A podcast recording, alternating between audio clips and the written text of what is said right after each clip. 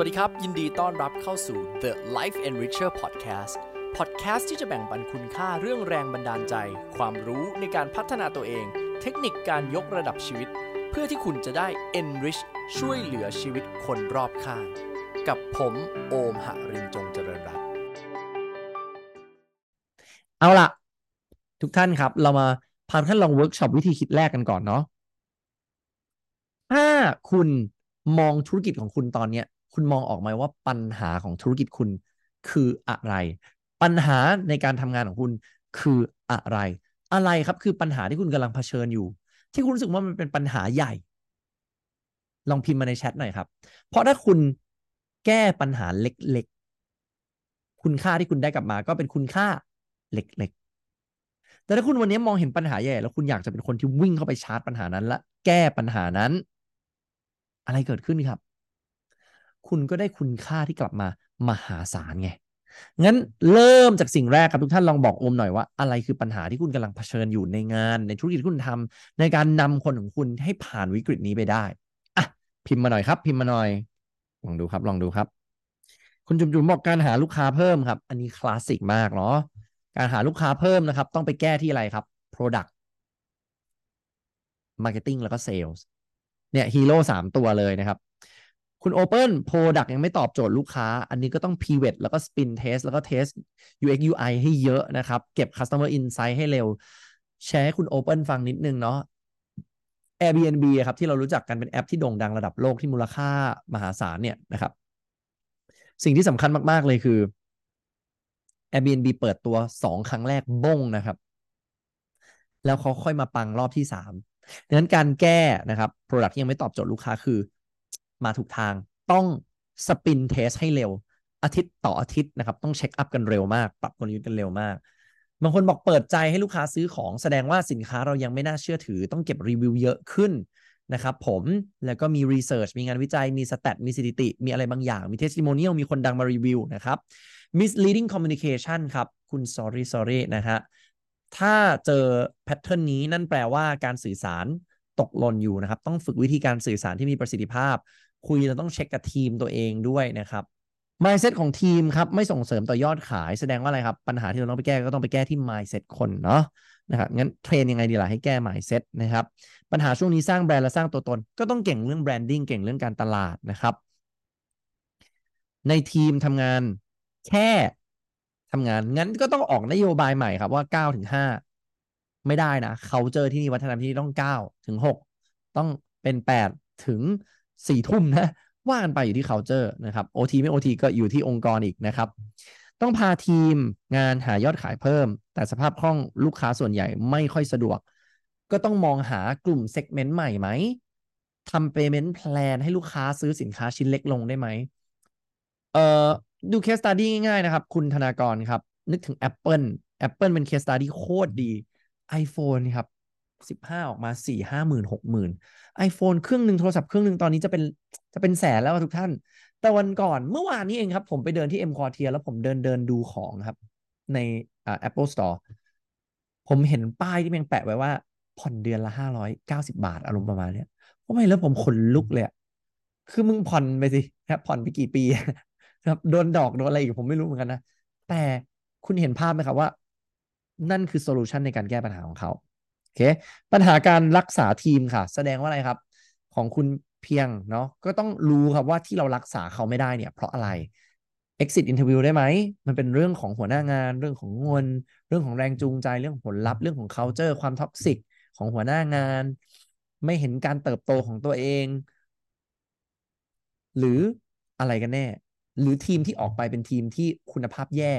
เพราะโดนคนคุณภาพดีบีบออกไป ก็อาจจะเป็นไปได้นะครับ เราต้องเก็บ ที่ไปที่มาให้เจอนะครับทำยังไงถึงจะสร้าง S curve new S curve และ new product ได้คุณอาชิ ก็ต้องเรียนรู้เรื่องของการสร้าง innovation นะครับคุณอาชิลองไปเสิร์ชเรียนรู้เรื่องของ scramble model เพิ่มดูนะ เรื่องนี้เป็นเรื่องที่ดีมาก ๆ scramble model นะครับอ่า บริษัทโอมก็กำลังสร้าง S curve ใหม่ๆเยอะเหมือนกันครับ เพราะว่าทำธุรกิจไปถึงจุดหนึ่งเนี่ยถ้าเราไม่มี S curve มันจะนิ่งนะครับโดยเฉลี่ยเนี่ยสปีเนี่ยจะเริ่มนิ่งแล้วนะครับเพราะอะไรครับคู่แข่งทำตาม และผมเห็นลูปนี้เยอะมากครับว่ามันเป็นเรื่องธรรมชาติของการทำธุรกิจเนาะเราทำอะไรปุ๊บเดี๋ยวคู่แข่งก๊อปแล้วแล้วจุดยืนเดิมที่คุณเคยเป็น blue ocean ที่คุณกินได้อยู่คนเดียวมันจะมีคนมาลุมกินกับคุณใช่ไหมครับคุณก็ต้องค่อยๆ ขยับ ค่อยๆ ขยับเนาะนะครับแต่ตราบใดก็แล้วแต่ถ้าทีมของเราครับคุณอาชีครับมี innovation mindset นะครับ ทีมเราจะขยับขยับขยื่นไปได้อย่างก้าวกระโดดมาก ๆ เลย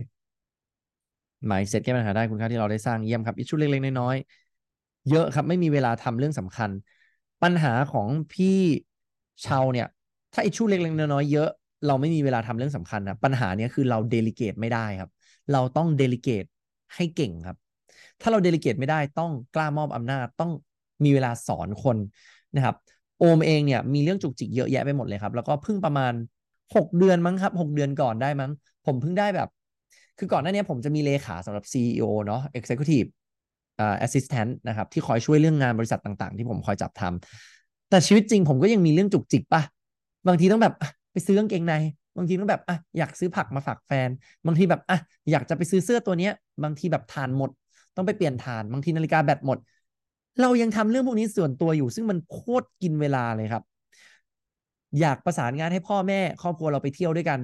นัดวันไม่ลงตัวกันสักทีทำไงดีครับ ประมาณ 6 เดือนก่อนผมเพิ่งมี PA personal assistant ที่มาดูแลชีวิตส่วนตัว ทุกท่านครับชีวิตมันโคตรดีนะครับ น้องคนนี้ช่วยผม support เอ้ยช่วยดูหน่อย พี่อยากได้ครีมอันนี้ พี่อยากได้เสื้อผ้านั้น พี่อยากจะจองตั๋วทริปท่องเที่ยวให้ครอบครัวนี้เฮ้ยไปประสานงานโรงแรมเรื่องนั้นให้หน่อย เออ ฝากส่งของไปวันเกิดเพื่อนพี่หน่อย ทุกอย่างที่เดิมเราเคยเป็นคนทำเองงานจุกจิกครับ เรา delegate ออกไปครับพี่ชาวทำให้เราเจอ loop ใหม่ว่าเรามีเวลาไปสร้างมูลค่าเพิ่มในเรื่องอื่นได้นะครับ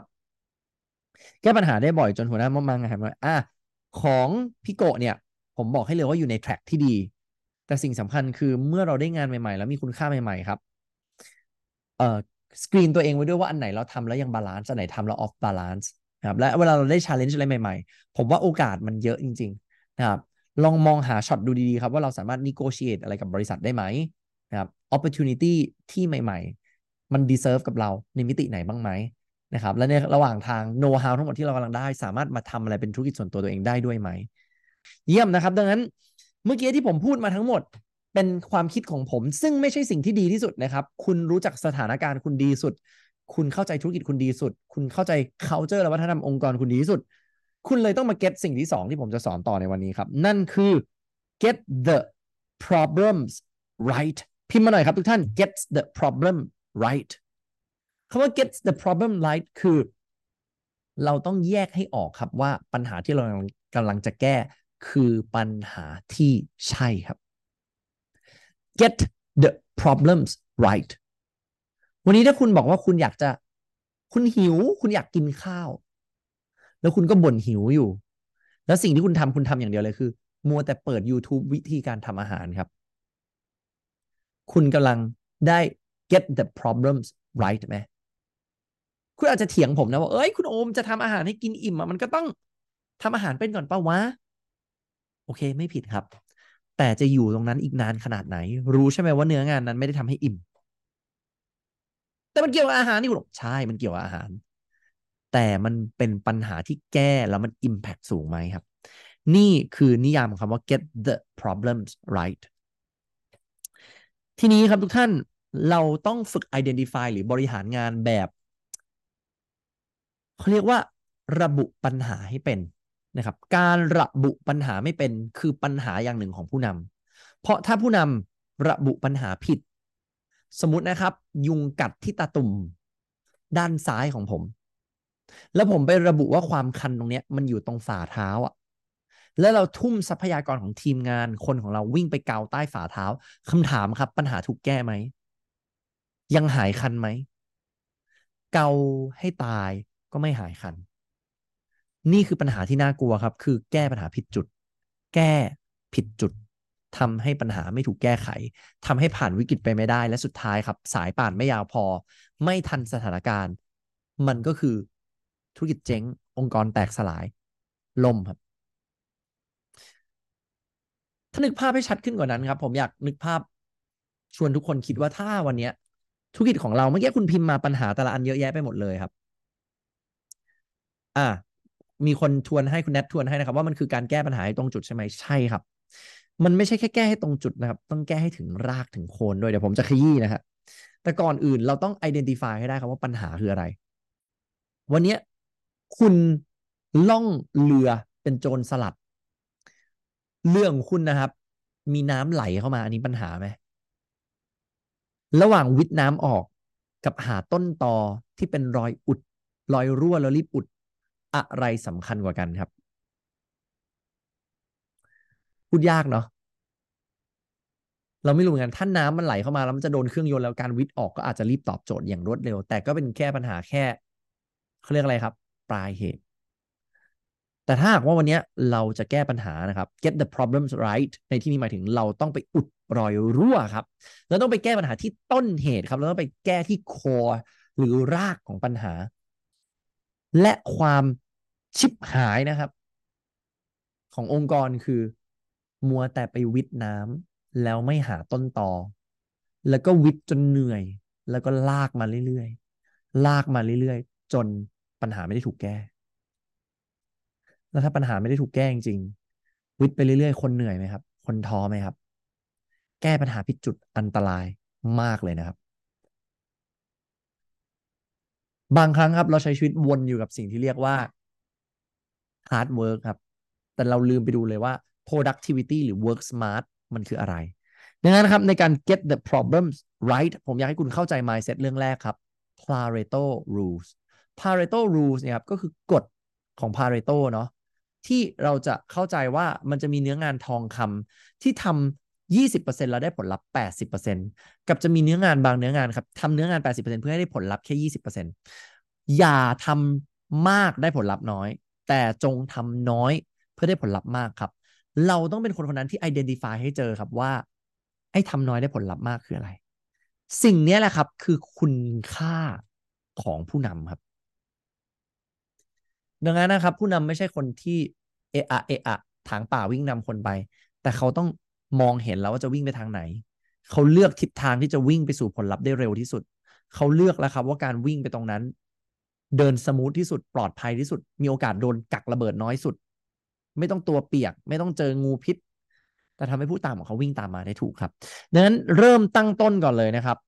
คุณต้องสปอตให้เจอเลยว่าปัญหาคืออะไร ทีนี้ครับถ้าถามว่าแล้วเราจะรู้ได้ไงว่าปัญหาคืออะไรครับ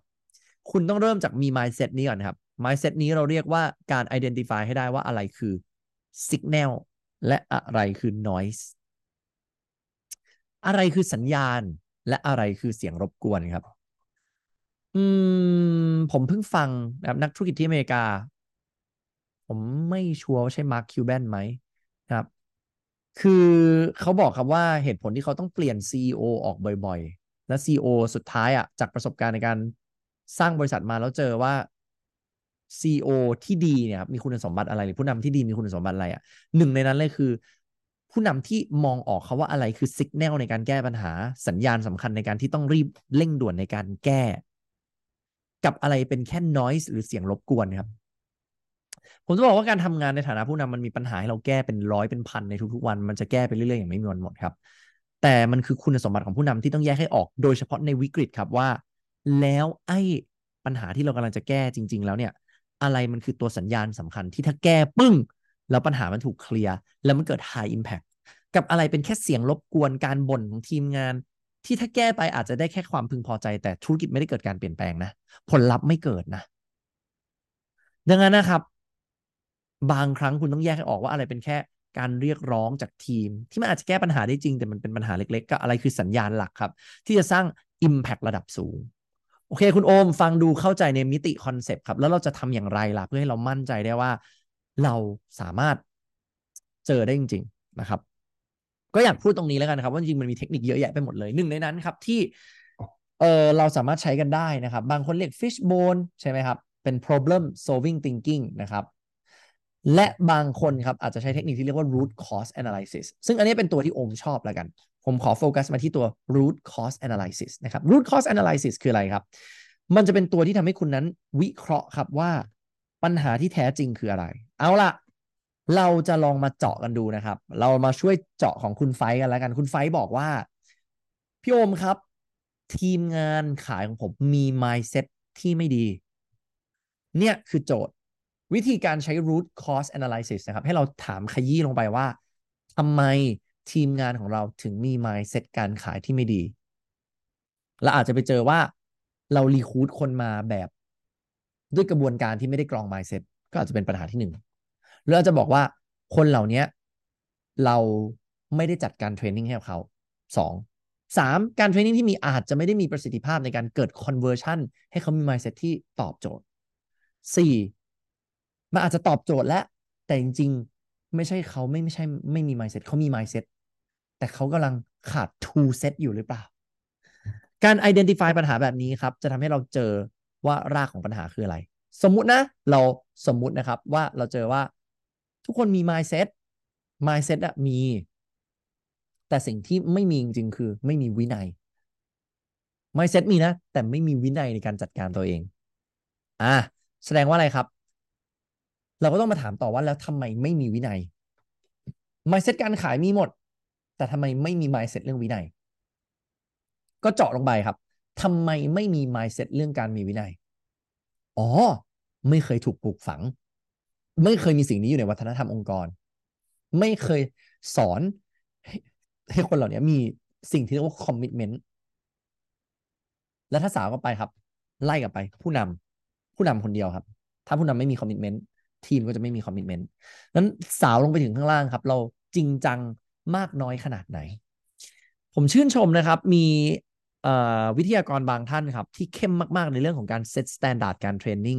ที่เวลาเขาบอกว่าช่วงพักเบรกเราต้องทำกิจกรรมนะ ทุกคนต้องทำการบ้าน ถ้าการบ้านยังไม่เสร็จไม่ให้เข้าห้องเรียน เจ๋งปะนะครับโอ้โหทุกคนรู้สึกว่าวิทยากรคนนี้เอาจริงเอาจังมาก ๆ ไม่ให้เข้าห้องเรียน พอไม่ให้เข้าห้องเรียนปุ๊บอะไรเกิดขึ้นครับ ทุกคนหลังจากนั้นอะ ก็รีบปั่นการบ้านเพื่อเข้าห้องเรียน พอมีการบ้านในรอบถัดไป เป็นไงครับ บุคคลคนนี้เอาห้องอยู่เลยสิงั้นบางทีครับ แก้ลงไปที่ลากคนบางคนอาจจะบอกไม่มี mindset การขายที่ดี แต่สาวลงไปเขาอาจจะขาดระเบียบวินัย เพราะตัวเทรนเนอร์หรือวิทยากรเองไม่ได้วางระเบียบเรื่องของวินัยไว้ให้ชัดตั้งแต่แรก ไม่ได้ถูกปลูกฝังไม่ได้มีบทลงโทษคนไม่มีวินัย และไม่ได้ตอกย้ำชื่นชมคนที่ทำได้ดีและมีวินัย เห็นไหมครับ พอเรามองแบบนี้ปุ๊บเราจะเจอถึงรากถึงโคนของปัญหาแล้วเราจะแก้ถูกจุด เพราะถ้าเราไม่ได้คุยกันถึงรากถึงโคนว่าเรื่องมันคือเรื่องของวินัยใช่ไหมครับ อันนี้สมมุติ อันนี้ทั้งหมดคือตัวอย่างอยู่นะครับ ไม่ใช่เรื่องจริงนะคุณไฟ เราก็จะไปเจอครับว่า เราก็จะไปนั่งสอนเรื่อง mindset การขายนั่นแหละ สอนไปสิ รู้หมดแล้วต้องขายยังไง ปัญหาคือ จัดการเคลียร์ตัวเองไม่ได้ขาด mindset นะครับ อันนี้ก็อาจจะเป็นตัวอย่างตัวอย่างหนึ่งเนาะให้เราเห็นภาพชัดขึ้นว่าการทำ root cause analysis คือการตั้งต้นที่ปัญหา และถามไปเรื่อยๆว่าทำไมทำไมทำไมอะทุกท่านครับพิมพ์มาหน่อยครับว่าทำไมทำไมทำไมพิมพ์มาเลยพิมพ์มาเลยนะครับทำไมทำไมทำไมโอเค ยอดเยี่ยมครับ ยอดเยี่ยม ดีไหมดีไหมทุกท่านนะครับ ฟังมาถึงตรงนี้ได้คุณค่าไหมครับ ตอนนี้เราอยู่กัน ผมบอกแล้วเราต้องมีเรียนรู้ด้วยกันทั้งหมด5 get นะครับ ตอนนี้เรา get เรื่องแรกไปแล้วคือ get the mindset right นะครับอันที่ 2 คือ get the problem right นะครับ เราต้องได้อันที่ 2 นะฮะอ่าทำไมทำไมทำไมทำไมยอดเยี่ยม ยอดเยี่ยม ยอดเยี่ยมทำไมทำไมทำไมทำไมอะเมื่อเรารู้แล้วครับว่าเราต้อง get ถึงรากถึงโคนมันแล้วนะครับผมเราเองก็จะต้อง identify แล้วก็โฟกัสให้ดีครับ คุณจะต้องโฟกัสนะเวลาเรา get the problem right แล้วเนี่ย คุณต้องกำให้มั่นเลยว่าเนี่ยคือปัญหาที่คุณจะแก้ คุณต้องกำมันไว้ แล้วเวลาคุณแก้ปัญหาครับ คุณต้องมีแววตาของผู้นำที่แบบเขาเรียกว่า laser beam focus อะคือตาคุณไม่หลุดออกไปมองเรื่องอื่นเลย ตาคุณโฟกัสอยู่แค่แค่การแก้ปัญหานั้นเดียว คุณจะไม่ทำอย่างอื่น จนกว่าปัญหานั้นมันถูกแก้ไขครับ สิ่งนี้มันเหมือนการจัด priority ในการแก้ปัญหานะครับ และปัญหาเลยนะทุกท่าน อีกอันนึงพอเราเจอ root cause analysis เรารู้แล้วว่ารากของปัญหามันคืออะไร ส่วนใหญ่นะ สิ่งที่มันทำให้เราไปต่อไม่ได้คืออะไรรู้ปะ ad hoc งานที่มันมาแบบแทรกแบบเร่งด่วน ที่ทำให้เราไม่สามารถโฟกัสกับปัญหาของเราได้ งานที่ถูกแทงมาจากหัวหน้าจากเพื่อนจากเพื่อนร่วมงานจากสายงานต่างๆ ครับ ที่มันทำให้เราอะยังต้องเจอกับการแก้ปัญหาแบบ pop-up อยู่ คุณว่าจริงไม่จริง และหลาย ๆ ครั้งครับไอ้พวกปัญหาไฟไหม้ที่มัน ad hoc ขึ้นมาเนี่ย หลาย ๆ ครั้งครับ มันก็มาจากการวางระบบที่ห่วยแตก หรือการ planning ที่ห่วยแตกในก่อนหน้านี้ มันเลยมามีรอยรั่วที่ทำให้เราต้องมาแทรกแทรกกันระหว่างทางเยอะครับ ทันไหมครับดังนั้นนั่นก็อาจจะเป็น